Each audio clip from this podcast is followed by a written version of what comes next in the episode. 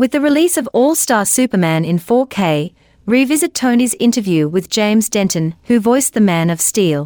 I was terrified.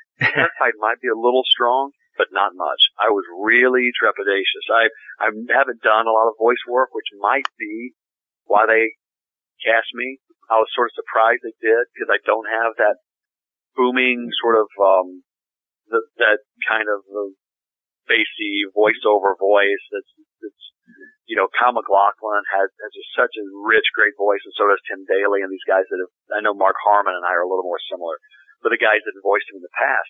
So when they called me, I was kind of surprised because it's like when you hear your own voice on the answering machine, you're like, oh, I sound stupid.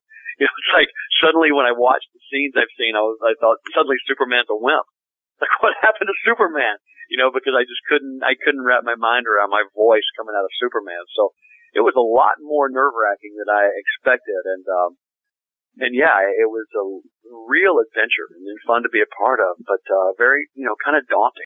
Subscribe to Sci Fi Talk at Apple Podcasts, Castbox, and on the Podbean app. All Star Superman in 4K arrives on April 18, 2023.